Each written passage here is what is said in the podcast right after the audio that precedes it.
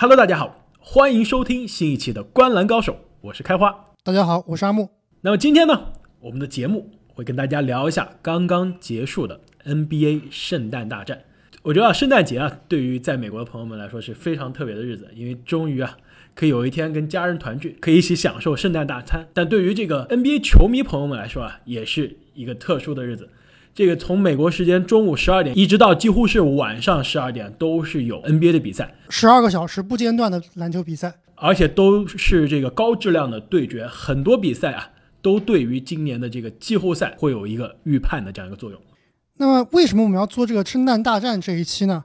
大家知道，圣诞节啊，其实就相当于国内的春节，是美国这边呢最重要的一个节日。这个在圣诞节里面啊，有两件事啊，很多美国人是会去做的。大家知道，春节的时候啊，我们会习惯的去看春晚、放鞭炮。那么在美国呢，其实没有这些习俗，但是很多人啊，在圣诞节这一天很喜欢来观看 NBA 的比赛，因为美国有很多赛事，但在圣诞节这一天呢，只有 NBA 在比赛，所以说这一天其实 NBA 的收视率是相当的高的。还有另外一个习俗啊，其实也很奇怪，就是在圣诞节这一天啊，很多人会去中餐馆吃中餐。哎，这是为什么呢？最主要原因啊，是因为其他所有的餐厅全部都关门了，只有中餐馆开门。所以啊，圣诞大战它不仅仅是一场常规赛，由于它的关注程度，球员和球队啊都会真刀真枪的打。我们觉得圣诞大战其实是强度最接近季后赛的常规赛了。这么说吧，常规赛揭幕战，圣诞大战。这应该是常规赛，无论是从这个 NBA 赛程的编排，还是从球队的重视程度来说啊，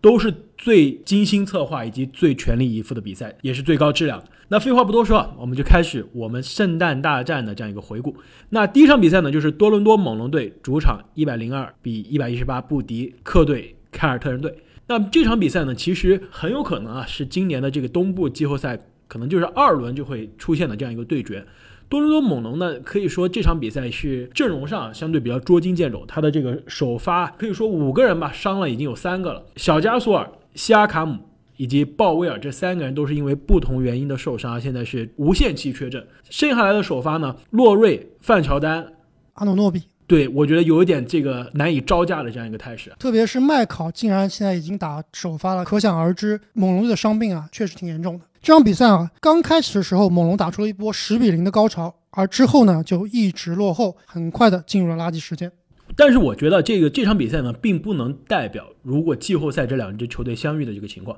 因为其实这个赛季的猛龙队啊，失去了卡哇伊之后，其实整个赛季到现在战绩还是非常不错的。二十一胜十负，这个排名上虽然在东部是第五名，但是其实跟第四名的这个七六人队啊已经非常接近了。其实，在失去他的多个主力之前啊，猛龙队还是一度是在东部前四的这样一个水平。我觉得，如果他的这个所有主力回来的话，季后赛跟这个凯尔特人如果真刀真枪的两边再打一次的话，我觉得七场对决，我觉得还真不一定猛龙会输掉。我完全同意啊！其实猛龙队在走了卡哇伊个赛季之后啊。由于希尔卡姆的挺身而出，由于洛瑞和范乔丹的稳定发挥啊，这个球队其实是被我们之前低估了一支球队。你刚才说到了这三个重要球员的长期缺阵啊，也许会很大程度影响猛龙队在这个赛季剩下来比赛中的战绩。他们最后的排名到底能不能进入前四，我们都要画一个问号。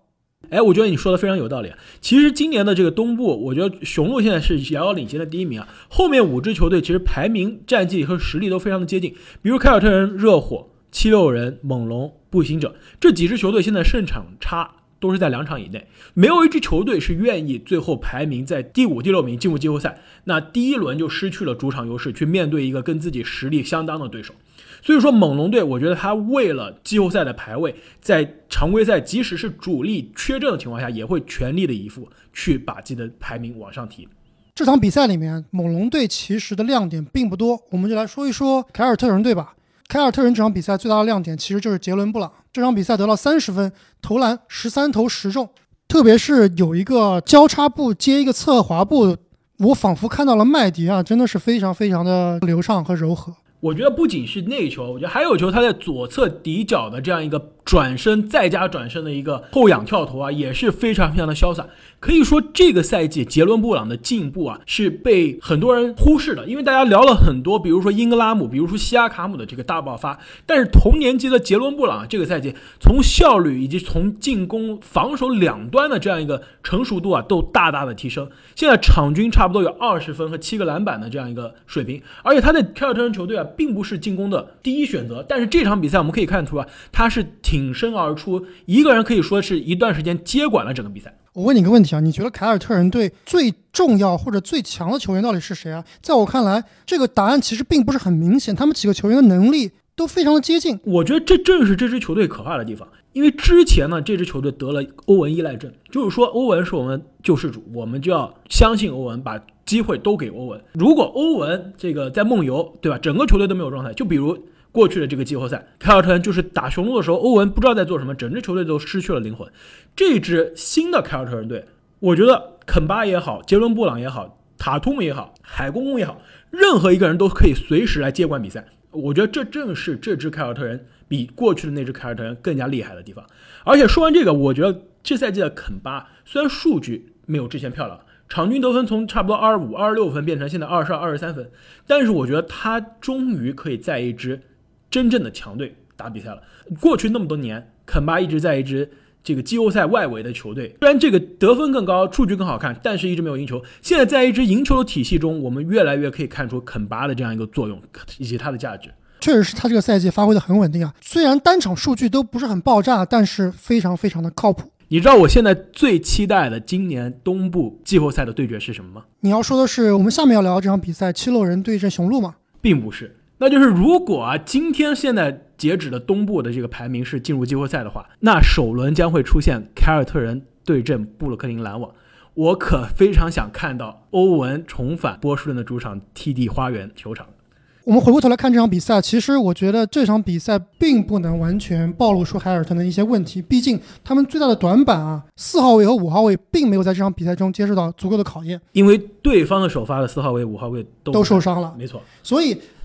如果在季后赛里面啊碰到了雄鹿，碰到了七六人，谁来防字母，谁来防大地，这其实是最大的一个问题。那么第二场圣诞大战的比赛呢，就是费城七六人队主场以一百二十一比一百零九战胜了到访的这个密尔沃基雄鹿队。这场比赛其实事实上场面上的这样一个状况，比最后的比分看上去差距要大大很多。其实基本上两节比赛之后，这个比赛已经进入垃圾时间了，半场。落后二十分，落后已经是超过二十分了，可以说这是字母哥这赛季打到现在最差的一场比赛了吧？十八分，十四个篮板，七个助攻，其实从这个数据上来看，并不是特别差，但是他的这个最强项的命中率啊，这场真的是被完全的限制到谷底了，全场二十七次出手啊，只有八次命中，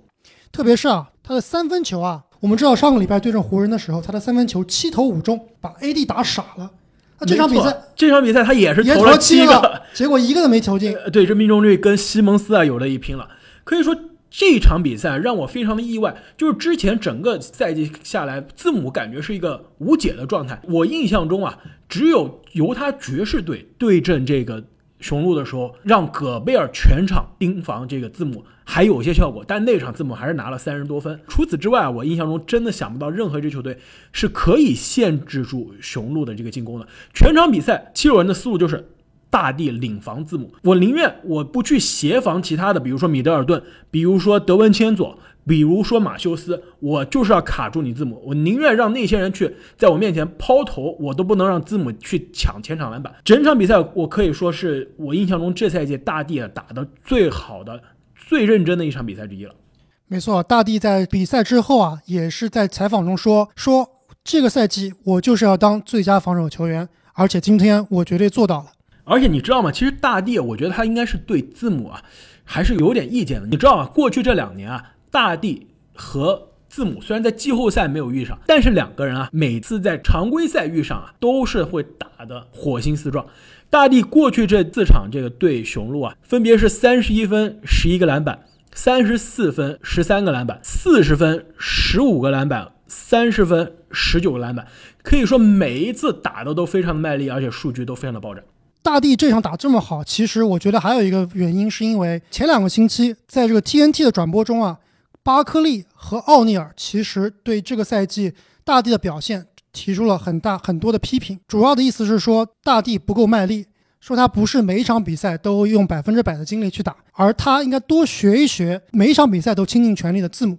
啊。之后啊，这个大帝也是回应了他们俩，说你们俩说的对，我是应该打得更努力一些。大家都知道，大帝其实是一个非常小心眼的人啊。这赛季跟唐斯打了架，之前呢跟庄神、跟艾顿都是互爆垃圾话，对互爆垃圾话，然后基本上谁喷他，他都要在这个社交媒体上喷回去啊。我觉得很可能就正是这个美国媒体同行的这句话激怒了大帝，让他在这场跟字母的面对面的对决中展现出了更加卖力的那一面。而且我觉得这场胜利不仅仅是大帝一个人的，整个七六人队全场。二十一个三分球是破了队史记录的。要知道，七六人队这个球队，其实大家说了很多，就觉得他投射并不好，因为他这个赛季啊，他的这个三分球命中啊，其实是 NBA 倒数十名的这样一个球队。这场比赛可以说是众志成城，而且是以雄鹿队的方式打败了雄鹿队，就是快攻的推反击。那西蒙斯其实好几个球打的就是字母的这样一个打法，拿着篮板往前冲，欧洲步上篮。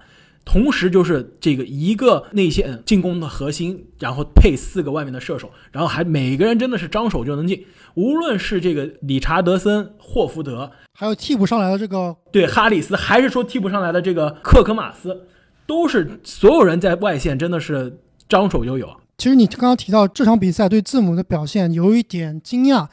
在我看来其实完全是意料之中，因为我觉得七六人这套阵容啊，完全就是针对字母来打造的。内线的大帝霍福德，包括了哈里斯啊，其实都是字母最害怕的这种选手。还记不记得去年的东决，雄鹿在二比零领先的情况下，连输四盘被猛龙横扫。那么猛龙当时的内线啊，和现在的七六人配置是很相似的，加索尔、西卡加卡哇伊。所以字母当碰上这种顶级的防守内线的时候，经常会吃瘪，经常是会被锁死的。包括你之前说的那场戈贝尔的比赛。碰到这种强硬的大中锋啊，只要字母的外线投射没有，内线冲不进去，他的发挥空间真的非常的少。我觉得七六人防字母防得好，还真的并不是一直以来的这这个情况。因为上个赛季啊，字母打七六人一场是拿了四十五分，另外一场是拿了应该是他职业生涯最高的五十二分。所以说上赛季其实字母打七六人打的可能是更加得心应手。但上赛季的七六人的防守和这赛季能是一个 level 的吗？我觉得这个重要的这个因素之一啊，可能是添了霍福德。我觉得霍福德一直是一个在场上默默无闻，但是防守的这个作用啊，在数据上并不能体现出来的球员。对，特别是不光是单防，他的补防能力也是非常的强。没错。那说完了七六人啊，其实。雄鹿的阵容也并不是完全的健康，他们的首发控球后卫啊，布莱德索其实一直是受伤缺阵。我觉得这场比赛有了布莱德索，不一定这个雄鹿能赢，但是并不会输的那么难看。因为我觉得全场看下来这场比赛啊，雄鹿其实就一个人可以持球发动进攻，那就是字母。一旦字母被看死呢，其他人大多数射手的这样一个状态，比如米德尔顿，比如希尔，比如德文千佐，比如马修斯，都是一个射手，甚至洛佩兹虽然是中锋，也是一个射手，没有人是可以持球创造进攻的。其实我们后面聊的另外两场比赛也是同样的一个问题，就是缺少一个自己球队核心之外的一个另外一个进攻的创造者。那其实布莱德索也好，上赛季的这个布罗格敦也好，都是雄鹿的阵容中的一个进攻的创造者。一旦字母这个点被锁死之后，他们还有其他人可以持球从外线创造进攻的机会。对于布莱德索这点，我其实并不同意你的观点。我觉得希尔其实是比布莱德索在重要比赛中更值得依靠的球员。希尔这场比赛直到第三节的最后啊，才投丢了第一个球，全场七投六中，得到了十五分。而且三分球是三投三中，但是你你还是忽略了一点，希尔更多的是一个进攻的终结者，他更多的是一个就是被别人创造机会，他最后能选择一个特别好的投篮点去终结这个投篮的人，他并不是布莱德索那种可以持球过半场，可以自己创造进攻，然后可以突破分球的这个角色。希尔虽然是个控球后卫啊，过去这几场比赛场均助攻是不会超过五，他这场比赛呢也只有两个助攻，他更多的是一个进攻终结者的这样一个角色。所以说，我觉得布莱德索回来之后，如果季后赛这两支球队相遇，应该是另外一个状况。而且我们可以说，这应该大概率就是今年的东决的这样一个对位了吧？没错，这两个球队绝对是东部第一、第二的球队啊。而且我觉得他们俩其实是同一档的，是不是同一档啊？我还真的。不太同意，因为这赛季的雄鹿啊，目前只输过五场比赛，二十七胜五负的这个战绩，基本上是往着六十三胜、六十四胜以上的这个战绩去走了。而且这赛季他们创造了 NBA 历史的一个记录，就是场均啊净胜分最高的这样一个球队，场均净胜对手差不多十三分，这是七十三胜的勇士以及七十二胜的公牛都没有达到的一个效果。我同意，雄鹿其实是一个非常非常好的常规赛球队，特别像前几年的火箭队啊，虐菜水平真的是一流。但是真正到了季后赛，我觉得雄鹿还是有很多很多问题的。布莱德所不稳定的发挥，包括字母如果被内线锁死，而且外线又投不进，最重要的一点啊，雄鹿队的二当家米德尔顿，他到底是不是一个冠军球队合格的二当家？你想想过去的所有的冠军球队啊，二当家都是谁？基本上都是名人堂级别的球员，而且基本上都是这些球员的巅峰和准巅峰。唯一一个我觉得可能不符合这一点的，就是那年夺冠的小牛队，当时是诺维斯基单核带队，但是你别忘了，他的身边还有名人堂球员基德，还有今年很有可能会进入名人堂的马里昂。哎，那我觉得关于这场比赛最后一点，我觉得非常有意思，那就是如果这是东部最强的两支球队对决的话。你有没有发现，其实非常有意思，在这个球场上啊，最强的四个球员都不是美国球员，那就是字母来自于希腊，恩比德来自于喀麦隆，西蒙斯来自于澳大利亚，霍福德来自于多米尼加。就是说，其实 NBA 啊，过去这些年 NBA 的非常重要的一个这个趋势，就是国际球员越来越多的在接管 NBA 的这样一个舞台。比如说，我们看到今年还有更多其他的国际球员，比如说，比如说这个赛季打出天王级别水平的东契奇，比如说最近受伤的西亚卡姆，对，还有这个后面会登场的这个约老师啊，越来越多的这个国际球员成为了 NBA 的这个超级巨星。那么呢，第三场比赛啊，可以说是一个不大不小的冷门，是个大冷门，不是不小的冷门啊，那就是个大冷门，那就是金州勇士队啊，主场一百一十六比一百零四战胜了休斯顿火箭。对，发展联盟金州勇士队竟然战胜了夺冠热门火箭队。你说的没错啊，因为这支球队啊，现在主力轮换里面啊，至少有两个人是双向合同。比如说这场比赛得分全队最高的这个达米安里。比如说前段时间发挥非常不错的这个包曼，他们都是双向合同，而且他们的这个四十五天期限即将达到了。就是说勇士，而且现在是没有薪金空间和球队的这个名额去签他们的，他们很快就会去打发展联盟了。所以说这支发展联盟的球队能战胜大热的这个火箭队，还是真的非常有意思。我觉得他们能完成这个壮举的重要原因啊，我觉得有以下两点。来，我听你说。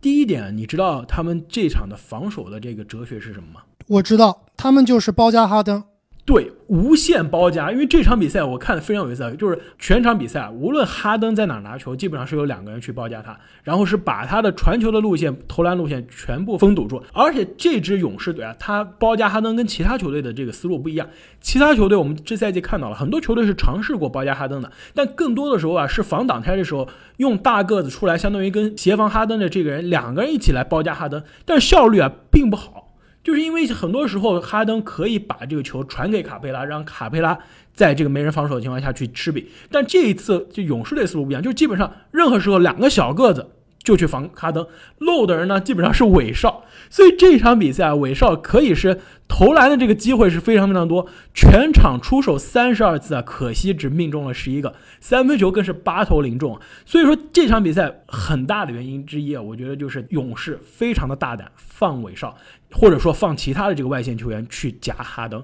其实你说这种。哈登拿球就包夹，有些球队是用过的，包括之前的开拓者队，包括之前的小牛队，甚至包括拥有卡哇伊和 PG 的快船队，都使用过这种招数，而且效果都非常的好。其实这也是我的一个疑问：效果这么好，为什么没有更多的球队来使用这一招呢？因为我觉得并不是每一个球队都有足够的这个优秀的能内能外的防守者。因为这场比赛，难道你觉得别的球队能比勇士更差吗？哎，你你别忘了，勇士是有追梦格林的，是有这个。曾经的 NBA 最佳防守球员，而且你说的这个快船队，他的卡哇伊也好，泡椒也好，也是联盟顶尖的这样一个防守者。如果这支火箭队能在季后赛遇到快船，六场之内啊就被快船解决战斗了。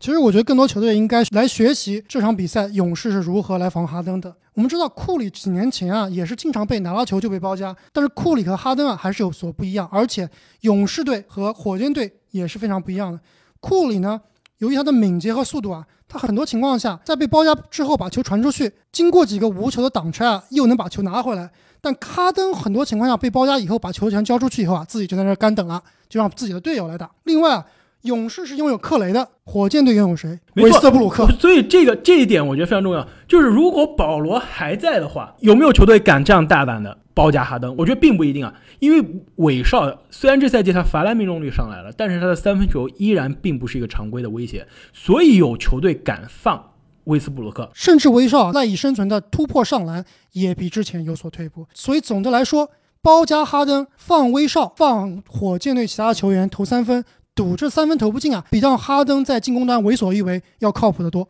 没错，而且我刚刚说了，有两点是勇士这场以下克上的秘诀，另外一点就是，我觉得基本上是这赛季没有另外一支球队能做到的了，那就是让哈登全场罚球啊，一个都没进。事实上，哈登全场只罚了一个球。对，直到第四节的第八分钟才获得了第一次罚球，还罚丢了。这赛季啊，哈登场均三十八分啊，他其中有十一分是来自于罚篮，每场要上罚球线啊，接近十三次，罚球命中率差不多是百分之八十八左右。所以说，任何一支球队能把詹姆斯、哈登的这个罚球数限制在十个以内，或者八个以内、五个以内，都是非常非常困难的事情。所以这场勇士只给哈登一次罚球的机会，这真的是让人想不到的。我觉得这场比赛哈登罚球这么少也不是偶然，毕竟啊，要说联盟最了解哈登的球队，非金州勇士莫属了。没错，他们过去这四五年基本上每年季后赛都要相遇，所以说哈登这个眼睛一瞪，胡子一撇，想往哪儿走，哪个是假动作，哪个是要造犯规啊，都是一清二楚。这场比赛还有最后一个亮点，那就是这场比赛勇士队最大的英雄啊，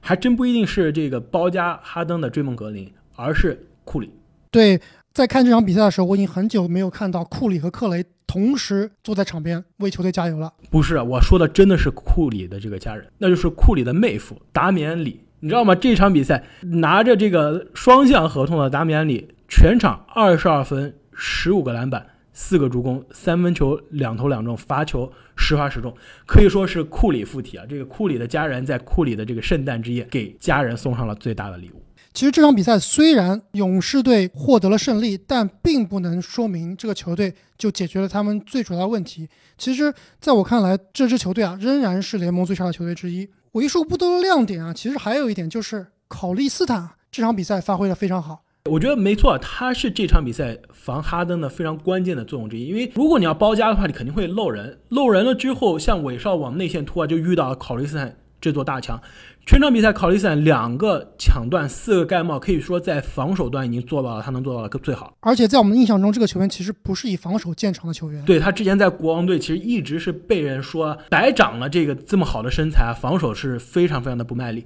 那这场比赛全场他的正负值是最高的，正二十九。我们差点还漏讲了勇士队最大牌的球员，那就是哦，那拉塞尔就是对，那就是湖人弃品啊，拉塞尔。这场比赛啊，拉塞尔其实是首发里面正负值最低的，负四。因为我觉得拉塞尔这场比赛打的可以说是，我觉得不温不火吧，二十分对吧？但是三分球十投一中，而且我觉得他其实打火箭并不是他的特长，因为他其实运动和爆发并不是那么的突出，而且防守端一直是他的这个弱点，让他防哈登或者是防这个韦少都不是特别理想的一个状态。这个赛季在库里刚刚受伤之后啊，拉塞尔其实有连续好几场非常爆炸的表现。之后呢，拉塞尔也受伤了，在他伤愈复出之后，一直打得并不很理想。我先问你啊，你觉得拉塞尔和丁威迪到底谁更厉害？我知道你是丁威迪的这个脑残粉啊，你会说丁威迪更厉害。我觉得在这个赛季之前，我肯定是不会同意了。但是这个赛季，丁威迪的发挥，尤其是欧文受伤之后，丁威迪开始打首发，让篮网的战绩啊变得更好了。我觉得现在让我说啊，丁威迪还说不定真的是比拉塞尔更好。另外一点，我觉得非常有意思，就是最近啊新闻出来了，勇士说啊，虽然他们现在是这个西部的倒数第一嘛，但是他们对明年的新秀啊没有一个感兴趣的。其实我觉得这是勇士的管理层啊非常重要的一个决定，就是我们到底是选明年的前五的新秀，还是把我们的这个选秀权打包交易出去？我觉得啊勇士会倾向于后者。所以我觉得拉塞尔加选秀权的这个交易啊，非常非常有可能会在交易截止日之前，或者在选秀大会上发生。那么圣诞大战的第四场比赛呢，可以说是所有所有人关注的焦点啊。我估计应该也是这个赛季常规赛可能收视率会是最高的比赛之一了，那就是洛杉矶湖人队呢主场一百零六比一百一十一不敌同城劲旅洛杉矶快船队。那么这场比赛再次证明了我一直以来的一个观点，就是联盟第一人就是卡哇伊，哎，你确定不是丁威迪吗？丁威迪是东部第一人。呃，我觉得啊玩笑之外，我觉得卡哇伊的确是在去年季后赛证明了他当时是 NBA 最好的球员，但是这赛季我觉得怎么看字母都像是更好的球员。别忘了，我们今天说的是圣诞大战，也就是准季后赛。在季后赛里面，给我卡哇伊和字母，我会毫不犹豫地选择卡哇伊。其实虽然我是相信字母了，但是我从某种程度上我还是赞同你的说法，因为卡哇伊这场比赛又让人看到季后赛卡哇伊的这个水平了，就是任何一个时间，只要他决定我这场要跟你玩命，他在进攻端和防守端你立刻就会像变身了一样，怎么投怎么有，而且防守的这个，我觉得他是可以一防三的那种给你的感觉。没错啊，这场比赛卡哇伊得到了全场最高的三十五分，十二个篮板，特别是在最重要的第四节，独得十一分。而且你别忘了，他的三分球七投五中啊。其实卡哇伊三分其实一直很准，但他三分并不是他的常规武器。我觉得这个赛季啊，或者说从上个季后赛开始，他已经把他的三分球完全开发出来了。没错，三分球，另外一个就是他的助攻能力啊，都是这两个赛季进步非常非常明显。加上他攻防两端啊，进攻端。我觉得 NBA 没有人可以单防他，防守端除了内线大个子，比如说 AD 啊、恩比德这样，其他的人他没有一个人不能防。哎，说到他的防守啊，你知道过去这三年常规赛防詹姆斯防的最好的人是谁吗？那这个人肯定是卡哇伊了。没错，从二零一七年以来啊，卡哇伊和詹姆斯在常规赛对位过五次，卡哇伊的球队啊五次全部赢了詹姆斯的球队，并且这五次中啊。防守见长的卡哇伊四次得分都比詹姆斯更高，甚至啊，其中有一场卡哇伊得了四十一分，而且有两场比赛呢，卡哇伊把詹姆斯都防到二十分以下，一场十七分，一场十八分。那过去这场比赛啊，詹姆斯也只得了二十三分，而且命中率啊只有百分之三十七，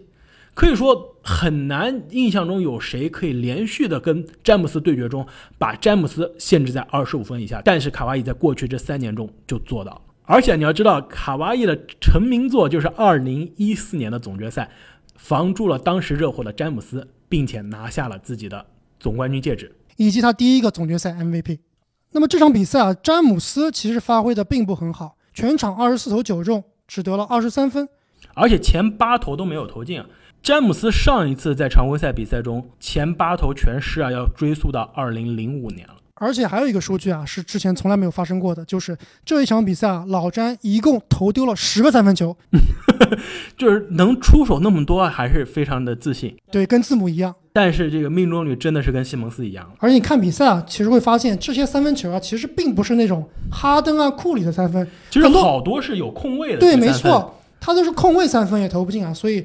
确实挺让人。我觉得这场詹姆斯啊，并不是全力以赴的。虽然是打了将近三十九分钟，但是我觉得他在场上的这个进攻的欲望没有之前那么强，而且很多球你感觉就是，无论是你刚刚说的空位三分，还是篮下的这个呃抛投啊，其实感觉都是常规情况下他肯定要进的球，都都是没进。我觉得跟他的这个最近受伤还是有关系。没错，而且这场比赛啊，他在比赛刚开始的时候就撞到了裆部，也是非常的疼痛。他之前好像受伤的就是他的这个腹股沟，所以说这个可以说是雪上加霜。而且这场比赛其实他上一场比赛是缺阵了嘛，而且当时说有可能他这场比赛是打不了了。最后我觉得应该是迫于各方面压力以及。这赛季的这个揭幕战啊，就输给了同城的这个兄弟，也是憋了一口气，也是憋了一口气。我觉得这一场他跟 AD 都想报仇，结果啊，还是再次倒在了这个同城的快船队前面。其实这场比赛啊，湖人队是非常有机会的，他们一度领先了十五分之多，而且在第四节啊，一段时间内啊，我觉得老詹其实是准备接管比赛了，连进了两个三分和两个两分。而之后发生了什么事呢？里弗斯跑到卡哇伊跟前说：“哎，时间到了。”你可以去防老詹了。那么在剩下的六分三十秒之内啊，詹姆斯一共只得了一分。你说这场比赛詹姆斯受伤的成分影响有多大呢？其实还真的很难说，因为这场比赛我觉得詹姆斯面对的是全联盟最难的防守的这个迷局。全场比赛从头到尾，要么卡哇伊，要么是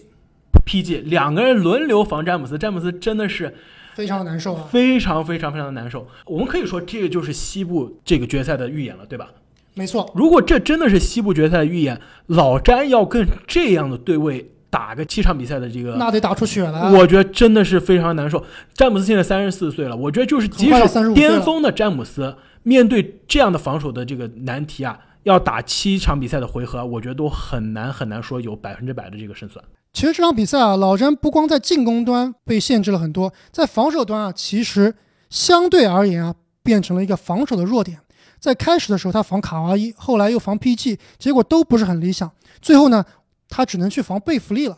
没错，我觉得这场比赛其实很明显的一个问题就是能看出湖人缺两个球员，一个就是进攻端的这个进攻的创造者。其实这个跟我们刚刚说的这个雄鹿队的问题是一样的。一旦雄鹿队是一旦字母哥被锁死了，没有另外一个可以自主创造进攻的这样一个球员，我觉得湖人情况可能好一些。詹姆斯和 AD 这两个人都可以交替，但除他两个之外呢，你能想到另外任何一个人可以自主创造进攻吗？没错，如果能来个路威，能来个丁威迪，能来个布罗格登，那个这个球队完全会不一样。没错，从账面上来看，这场库兹马是扮演了这样一个角色，但是大家都知道，库兹马更多是一个。空间型四号位更多是一个射手，他拉开空间之后的三分啊，呃，其实命中率也并不是那么好，但是准起来，就像这一场还真的挺准的。但是他创造进攻的能力，你觉得可以吗？真的不行，库兹马其实就是一个神经刀，而且防守啊问题还是很大。对，基本上是没有防守的，而且他最大的问题是什么呢？就是我们说了，他们需要一个创造进攻的球员。库兹马呢，确实能创造进攻，但是呢，他只会为自己创造进攻，并不会为别人创造进攻。他的运球啊，都是低着头运的。所以你觉得湖人这个赛季啊，他的阵容还会有变化吗？我觉得，其实我如果我是湖人的管理层的话，我会想在交易截止日之前去完成一笔交易，去换来一个可以承担进攻的这样一个创造者的这个第三个角色。我觉得湖人队还缺少两个人，一个呢是一个在防守端能分担老詹和 AD 压力。没错没错，我刚刚说的就是湖人缺两个人嘛，一个是进攻的创造者，另外一个就是外线的防守者。对，这个人其实现在有一个非常好的人选，就是伊戈达拉。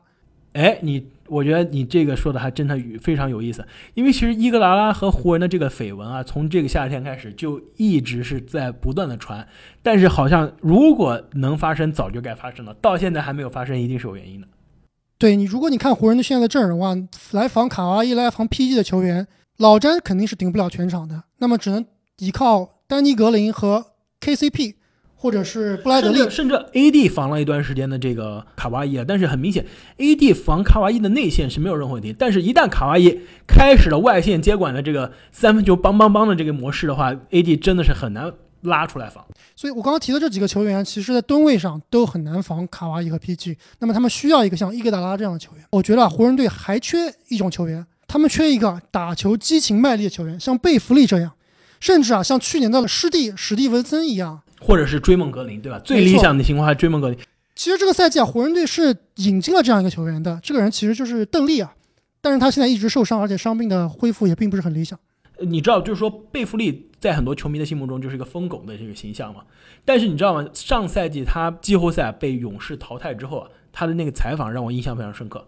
他当时最后被杜兰特这个的勇士淘汰之后啊，他接受采访说：“我们已经尽力了，我们做了我们所有能做的一切，但是还不足够。这个这个夏天啊，我们会非常努力。下个赛季我们再见。要知道，最后这个夏天在签约卡哇伊和交易。” PG 的这个过程中啊，贝弗利扮演了非常重要的角色，而且最后跟卡哇伊在拉斯维加斯谈判谈合约细节的这个团队中啊，就有贝弗利的这个角色。对，贝弗利绝对是那种做你队友你是非常开心，做你对手你是非常难过，非常非常的头疼。而且另外一点，你说贝弗利是个打球卖力，然后这个非常有激情的球员，你知道他作为一个后卫啊，篮板真的是非常非常的神奇啊。这个赛季打了湖人打了两次，对吧？两次快船都赢了，你你还知道两次都发生了什么事儿吗？这两场比赛啊，贝弗利的篮板都比 AD 还多。上一场贝弗利十个篮板，AD 九个篮板，这一次贝弗利九个篮板，AD 只有六个篮板。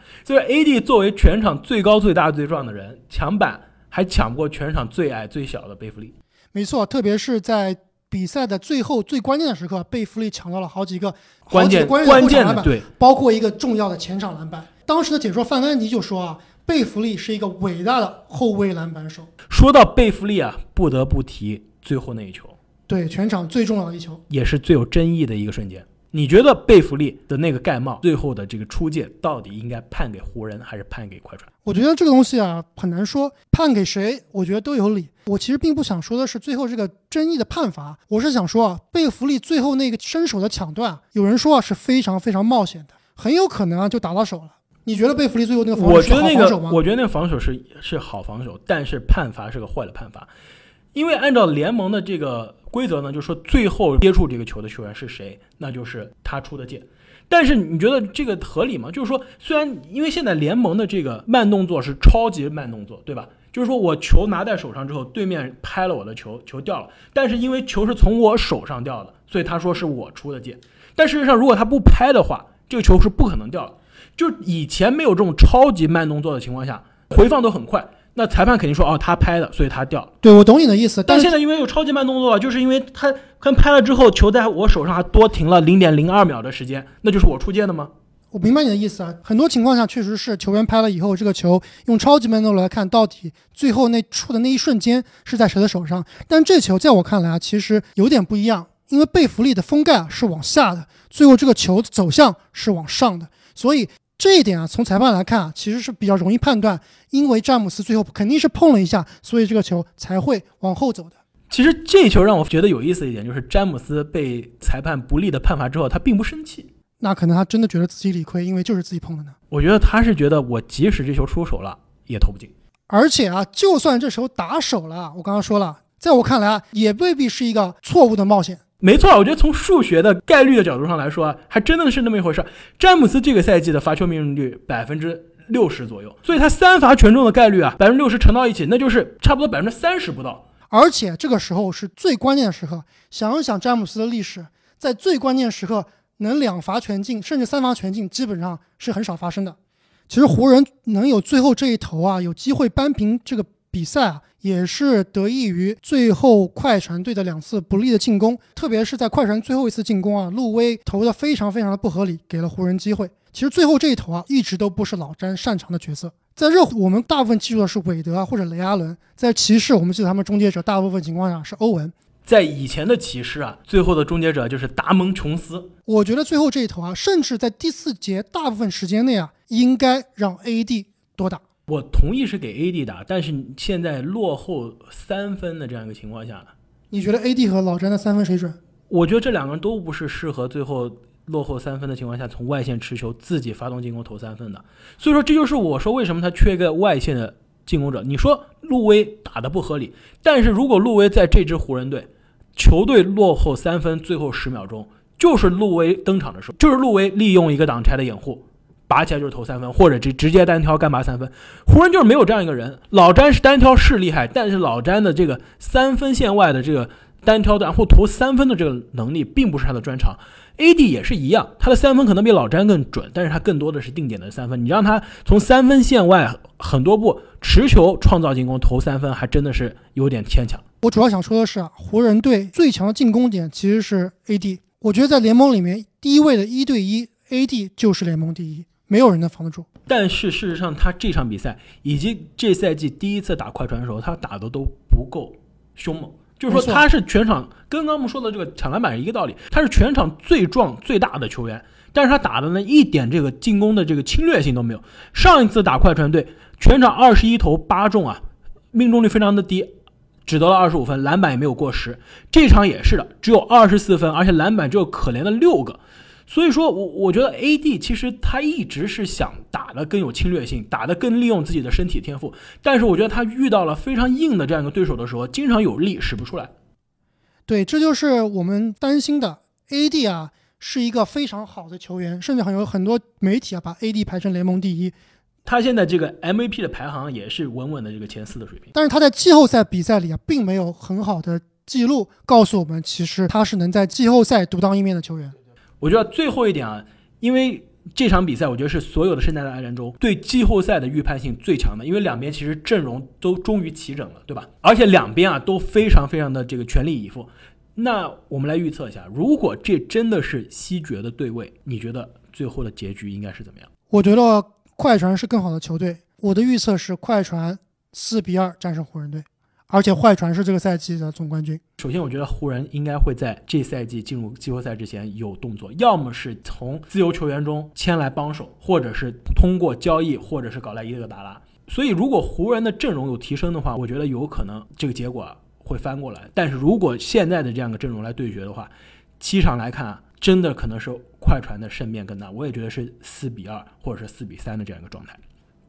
好，那么最后来看一下这个圣诞大战的第五场比赛，也是最后一场比赛，那就是丹佛掘金队啊主场一百比一百一十二不敌鹈鹕队。其实这场比赛，无无论是从场面上还是从星位上，都跟前面四场比赛不能比。但是不得不不说啊，这个联盟之所以安排这场比赛呢，还是当时是希望这个胖虎对状元胖虎啊，可以来对阵这边年轻的这个约基奇带领的掘金队。但事实上这一场比赛呢，胖虎没来打，但是球队啊却赢了。这全场比赛最亮眼的、最亮的仔就是英格拉姆。不得不说，真的是英格拉姆啊！这个阿姆他一直是你的宝藏男孩，要不你再来夸一夸他？英格拉姆本场比赛啊，投进了七个三分球，职业生涯最高。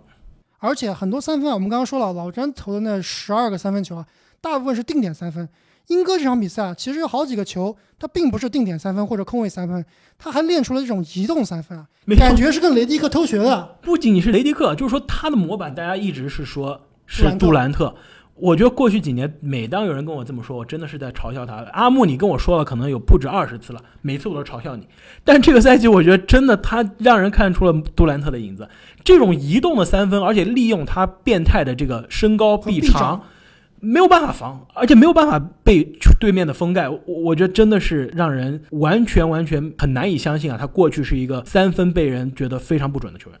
这场比赛啊，掘金一开始是用这个米尔萨普来防英格拉姆，结果速度完全跟不上，完全防不了。所以这场比赛啊，首发大前锋米尔萨普只打了十六分钟，大部分时间呢是让速度更快的格兰特来防，但是呢效果也并不理想。其实这场比赛鹈鹕能获胜啊，进攻端主要靠的是英格拉姆，那么同样重要的防守端啊，其实是靠两个人，一个呢是把穆雷锁得死死的霍勒迪。另外一个呢，就是费沃斯。先说你说的这个霍勒迪啊，要说我们之前四场比赛都对季后赛有一些这个呃预判作用啊，其实这场比赛对季后赛最大的预判作用，那就是霍勒迪。霍勒迪大家都知道，现在鹈鹕是把它放在货架上的。任何一支季后赛的球队或者争冠的球队，看了这场比赛之后，总经理现在都应该打电话给鹈鹕队询价霍勒迪。对，其实鹈鹕队的总经理是开始来询问霍勒迪的价格。但是最后要想不想交易他，其实也还不好说。如果我是热火的总经理，如果我是七六人的总经理，我现在肯定会打电话去询问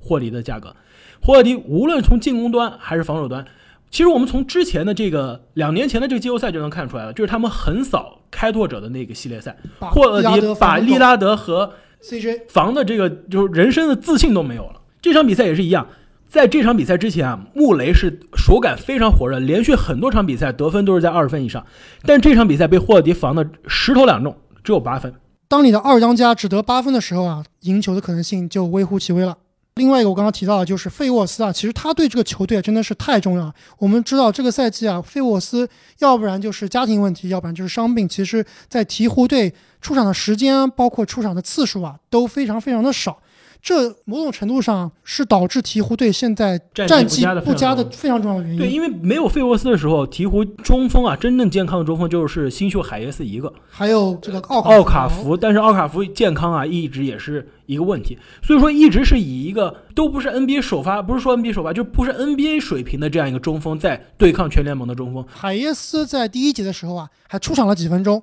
他防约基奇啊。完全没有章法，非常非常的搞笑，没有用。一起顶一步，他能退两步，完全完全抵不住。上了费沃斯之后，这个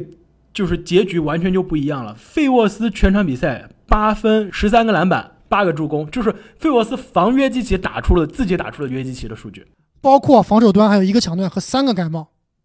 那么导致鹈鹕队这个赛季在战绩不佳的另外一个重要原因，众所周知，就是这个赛季的状元胖虎威廉姆森啊一直没有打上比赛。这一天啊。其实有一个好消息出来，就是这个胖虎啊，其实在赛前在球馆啊已经开始投篮了，而且有消息说啊，他在一月份就可以打五对五的训练了。但是呢，球队也出来说啊，他们会在对待胖虎的这个受伤的这件事情上，采取非常非常谨慎的态度，能让他多休息一会儿，能让他多恢复一会儿，都会让他多恢复一段时间。如果这个赛季啊，我们能看到一个能打满三十分钟的胖虎啊，可能都是个非常困难的事情。我觉得能能出场就不错了。之前很多媒体说啊，胖虎这个赛季其实是一场也打不了的。哎，而且你还记得我们在这个赛季的第一印象的那期节目中啊，我提到。就是说，有美国的这个网友发现啊，胖虎他的非常重要的问题之一就是他走路有点 X 型腿。对，我也看到这个新闻了。然后你知道现在爆出来新闻是什么？就是说鹈鹕队他们的这个训练师说啊，